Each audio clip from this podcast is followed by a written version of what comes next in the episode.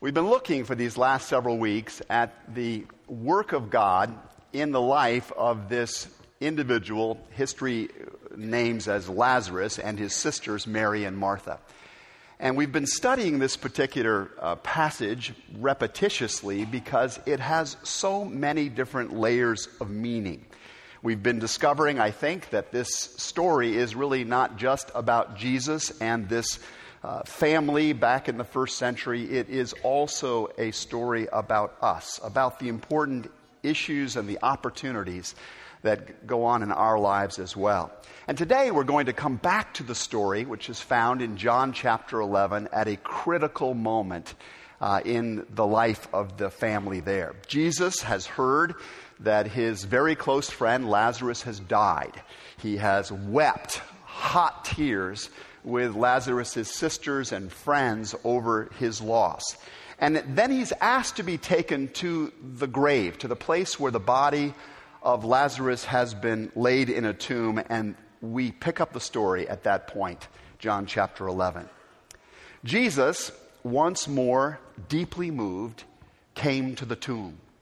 It was a cave with a stone laid across the entrance. Take away the stone, he said.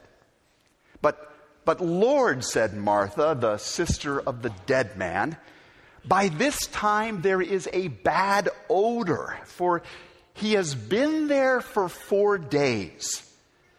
Then Jesus said, Did I not tell you that if you believe, you will see the glory of God? I want to think with you today about the subject of transformation. I want, before we leave here, to help each of us grasp something more about the remarkable process by which God enters into a human life and a community of people and brings about change, renewal.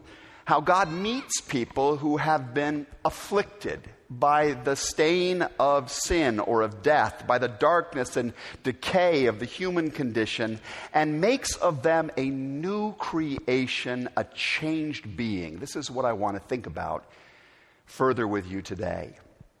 Maybe you know somebody who needs that kind of renewal. Maybe they're sitting right next to you today and you don't even want to look over at them because you're thinking, boy, I'd love it if they would change. Maybe they're thinking that about you. Regardless, there's a message in our study today that will make a difference for all of us.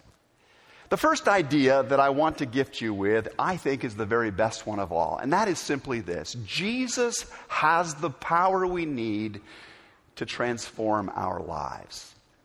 Why is that such very good news for a lot of us? Well, simply because many of us here have tried pretty hard to change ourselves, but with extremely limited success.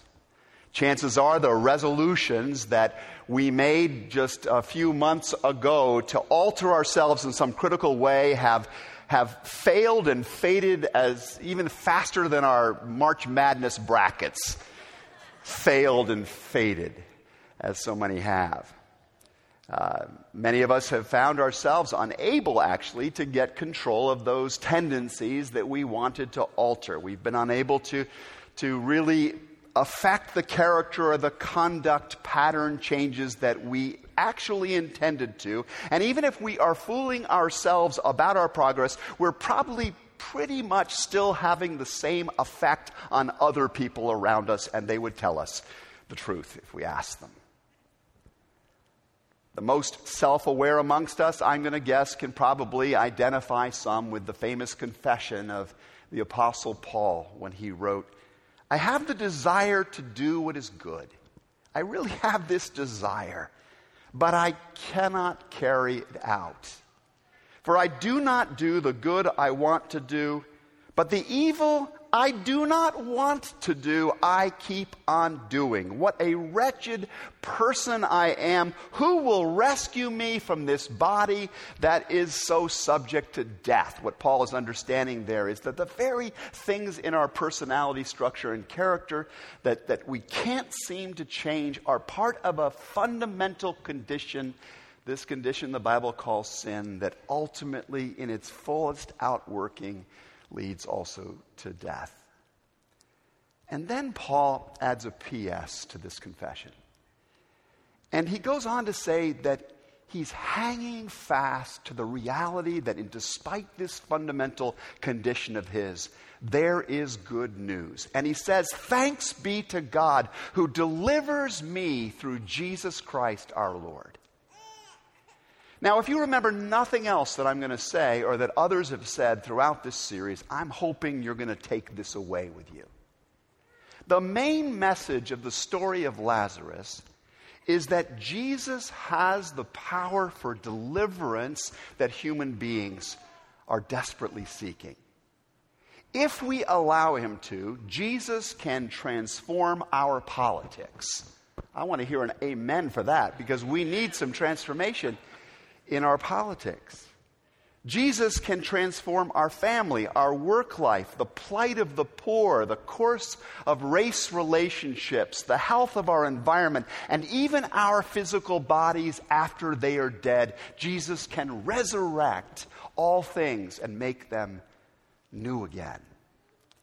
Jesus once said, I am the vine, and you are the branches, and if you remain in me, and I in you, you will bear much fruit, fruit that will last. For apart from me, you can do nothing. In other words, I have the power, said Jesus. I have the authority, the capacity, the resource to lead you into the life of greater flourishing for which you were originally made. But here, I think, is where things get a little bit more complicated. We have to hold on with one hand to this reality that He is our hope, that He is the one who will do what we do not know how to do for ourselves. We need to hold on to that idea. And then, with the other hand, we also need to hold on to the truth that there is something also required of us. Transformation requires looking inside it requires our looking inside in a way that can be uncomfortable, messy, even miserable. Jesus is calling us to a deeper sense of self awareness. As the story of Lazarus suggests, it involves getting up close and personal with, with stuff about us that actually stinks to put it in its most common vernacular. In the modern book that has inspired this whole series of reflections we've been doing through the season of Lent, author Stephen W. Smith tells the story of a friend named Thomas who worked for a property company, a property management company. And, and Thomas was dropped off by his boss one day at a particular apartment building, and he was asked to, to go in there and to go up to a certain apartment number and to get that place cleaned up and cleaned out in preparation for new tenants to come in. What the boss did not give uh, to Thomas in detail was the fact that the last tenants had been evicted for cause. And when, and when Thomas walks in and opens the door of that apartment, he is confronted with a scene of absolute disaster. There's this overwhelming stench in the place. He finds the, the garbage cans overflowing with trash. There's evidence that there were cats and dogs in this place. I mean, a lot of cats and a lot of dogs, and they've left their you know, residue on stuff like in every room. Eh, eh, eh, but this whole scene is nothing compared to what Thomas finds when he goes into the kitchen and walks across the sticky floor and opens the refrigerator and then slams it shut again. Because the power to this apartment has been shut off for weeks. And inside of that refrigerator box was the remains of what had once been food. Only now it wasn't anything like food. One crack of the fridge door uh, produced a stench of rotting that made Thomas just start retching, and he had to back away, slam the door, back away, and just get control of his stomach, and then go back again. And then over the next hours, he, he would open the door, he would reach in, grab something out, he would study what it was in his hand. He would deal with it, he would dispose it, and then he would wipe the space down with bleach. And this took a very long time, an item at a time, as he took it out, and eventually got to the point where he could leave the door completely open, wash the space down, and let the light and the air do its final work of cleansing that space. I think of that kind of awful process when I hear Martha warning Jesus, don't open that door. Don't open that tomb. By this time, Jesus, there is a bad odor. There are all kinds of buried things besides bodies. Many years ago, I was living in uh, San Francisco area, and the evening news there carried the report of an incredible calamity that had taken place at the San Francisco airport. Uh, it, it, apparently, a group of construction workers had been commissioned to repair a, a section of uh, old runway, and they had gone after it with their jackhammer when all of a sudden the ground beneath their feet erupted in this huge geyser of flame a massive explosion. Providentially or coincidentally, uh, I was in premarital counseling with the construction foreman of that particular crew. And the next week, he came to my office with his fiance, and we sat down. And, and before we went into the discussion about their marriage preparations, I said to him, Bob, tell me about this. What in the world happened out there? And he explained to me that they had been commissioned to repair that particular spot, but that when they dug down, what no one had warned them about was that there was an old fuel line underneath that particular section of runway that wasn't on anybody's map, on nobody's chart. And the old fuel line ran to an old fuel tank that was still filled with this nasty rotting old fuel. And so when the jackhammer hit that line, the, the, the, nasty fumes that were in that fuel tank ignited, and, and the stinking fumes from the buried fuel tank sparked and blew up in the worker's face. Now, I want to invite you to put all three of these images together. I want you to think of the refrigerator in that apartment and the fuel tank in that ground and the tomb of Lazarus in Bethany and ask yourself what do they have in common? What unites them, those three images? They each contained some pretty messy, stinking stuff, didn't they? Sort of like the kind of stuff that gets boxed up or buried within our lives sometimes too.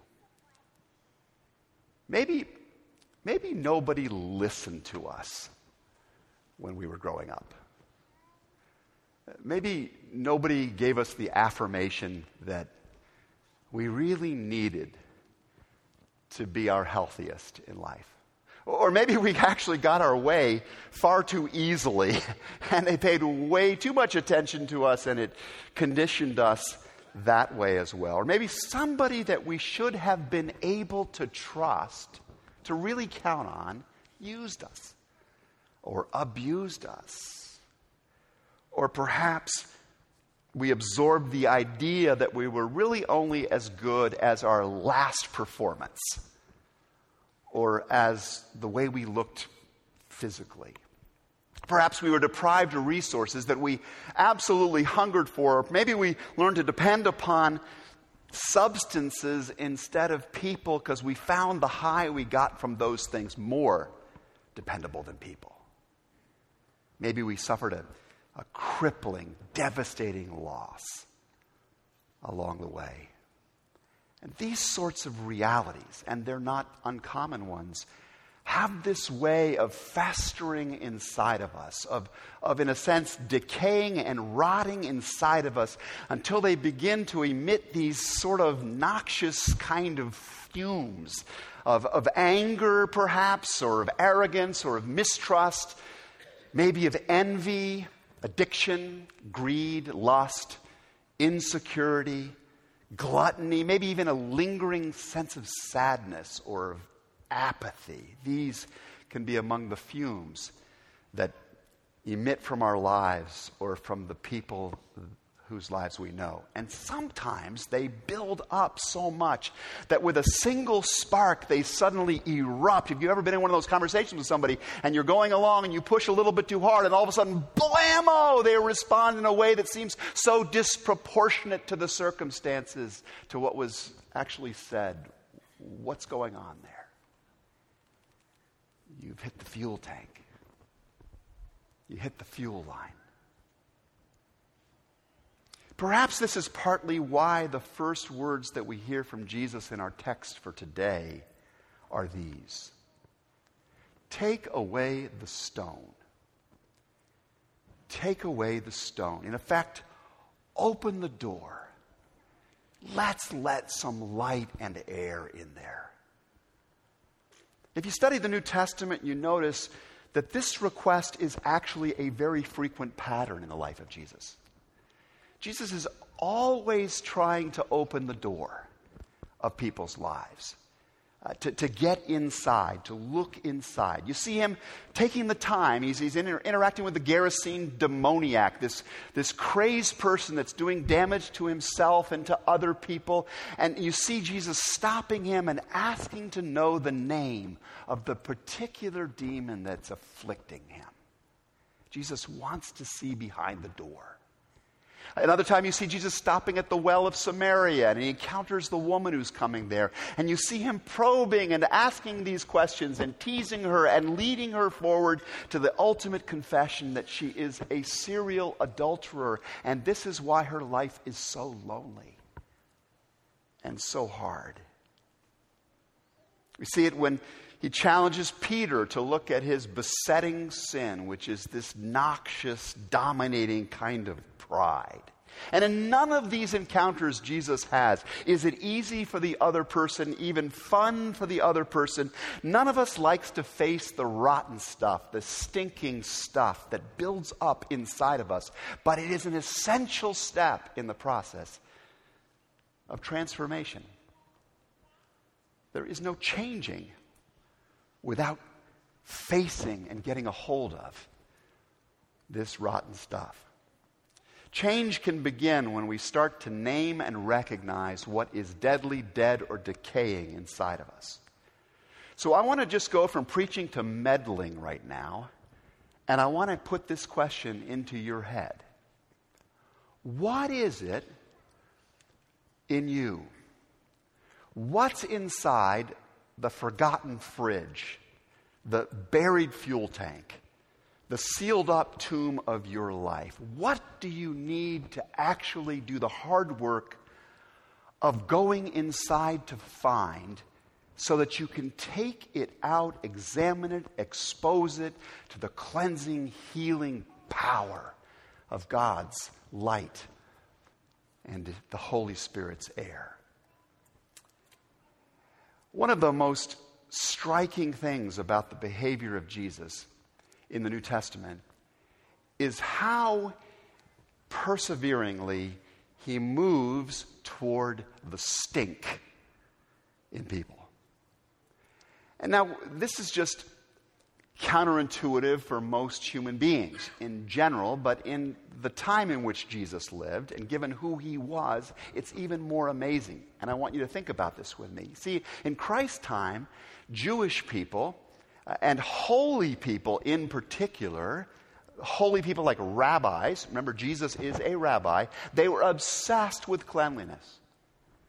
They did everything in their power to keep their distance from rotting things, which is why they never went near lepers, for example. They took great pains to avoid being tainted by contact, even brushing past anything that was dead or decaying in any way. But not Jesus. We see Jesus moving toward the leper to touch them we see Jesus moving towards Lazarus in the tomb. He moves that way even though he is given a complete warning by Martha don't go there. Malodorous doesn't begin to describe what Lazarus is like now. Why does Jesus do this? Why does Jesus move towards people like this? Well, in this particular narrative, we were given the answer early. We were told early on that Jesus loved Lazarus. He, he loved him. He loved him no matter what his condition was. Jesus was for this man. And this, I think, reminds us of another very important ingredient in the process of transformation. Transformation is best advanced by love. I mean, sometimes we try and change people by other mechanisms. We try to change them by scolding them, by pointing out their flaws, by condemning them, humiliating them, flagellating them into changing. It's a very common strategy in our day and age to try and bring change that way. But the story of Lazarus and the history of humanity suggests, I think, that genuine transformation, the thing that brings about the reversal, is much more often advanced by the experience of being truly and deeply and sacrificially loved than anything else. It's what got through to me. When I was a hard bitten atheist 18 year old hating the world, it was the sacrificial, deep, real love of a group of young Christians that God used to reach my heart and to begin the process of change. I, I, I am so sorry that, that the church has sometimes been a place where, where people pretended that there was nothing rotting in them at all because they were so sure that no one really loved them just as I am, as the old hymn says. I, am sorry that some Bible studies and small groups can go on for years and no one actually ever really airs there what is truly in their tombs out of fear of rejection or out of pride. I'm sorry that when some people do emit a, a, certain stink, and let's face it, some people do. They just emit a certain kind of fume that we don't want to go near to. I'm sorry that when that happens, when people talk about what is decaying in their life sometimes or what has died there, some church people respond by holding their nose and closing the door and walking away. I'm sorry that this happens because it isn't the way of Jesus at all.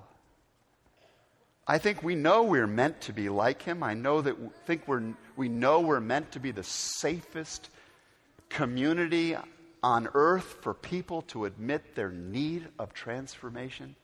I think we understand that we are never to be a club for saints, but always a hospital for sinners.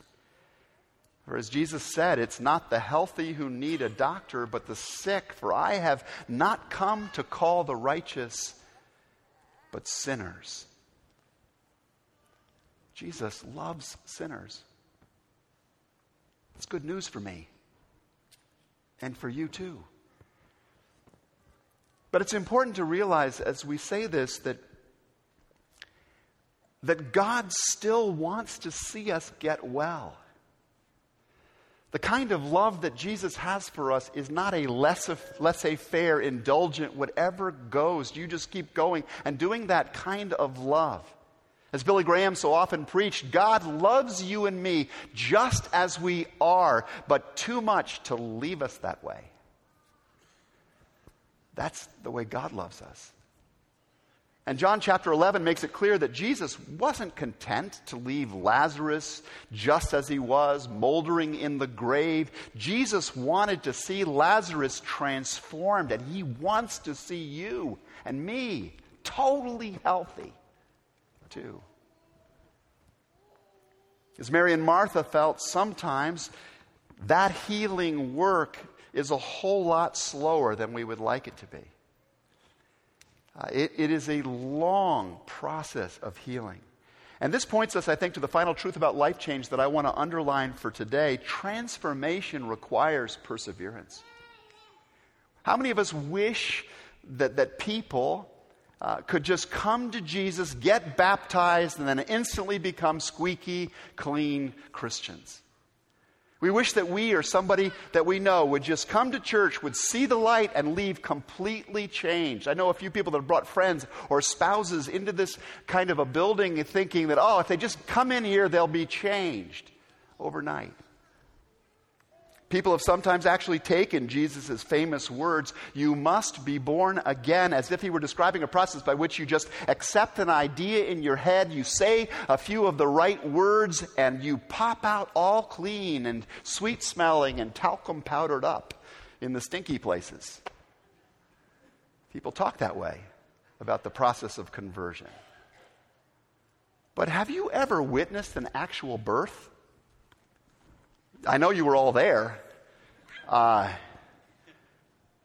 but it's, it's a slimy, messy, bloody process.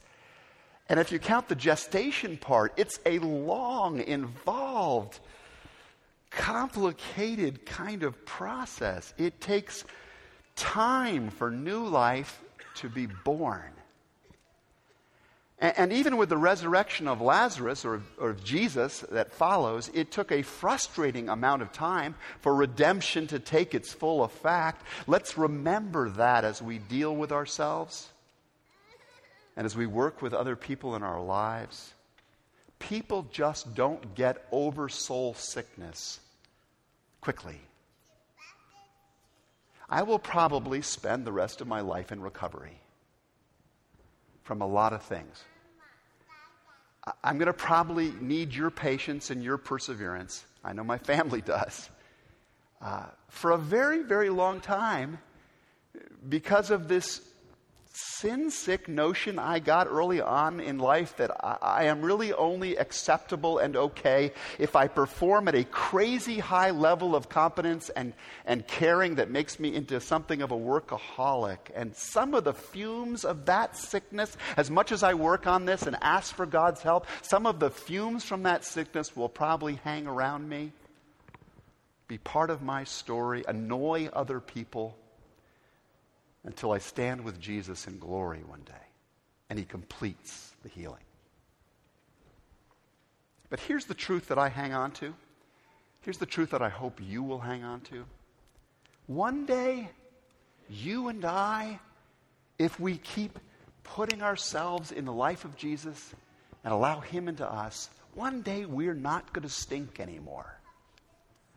One day, we will be beautiful, fragrant instruments whose music perfectly blesses others and glorifies God. And so, in the meantime, we just have to remember this Jesus is the same yesterday, today, and forevermore. The Bible tells us that. We can absolutely count that he, on the fact that He is with us he will work within us over time. He's the same yesterday, today, and forever. But for the rest of us, the call is to transform. The call is to change. To take the specific steps we can take to cooperate with God in the process of our ultimate redemption our ultimate resurrection and healing. And what those practical steps are that we can take is the exciting inquiry that we will get to pursue when we gather here at Christ Church next week. Please pray with me.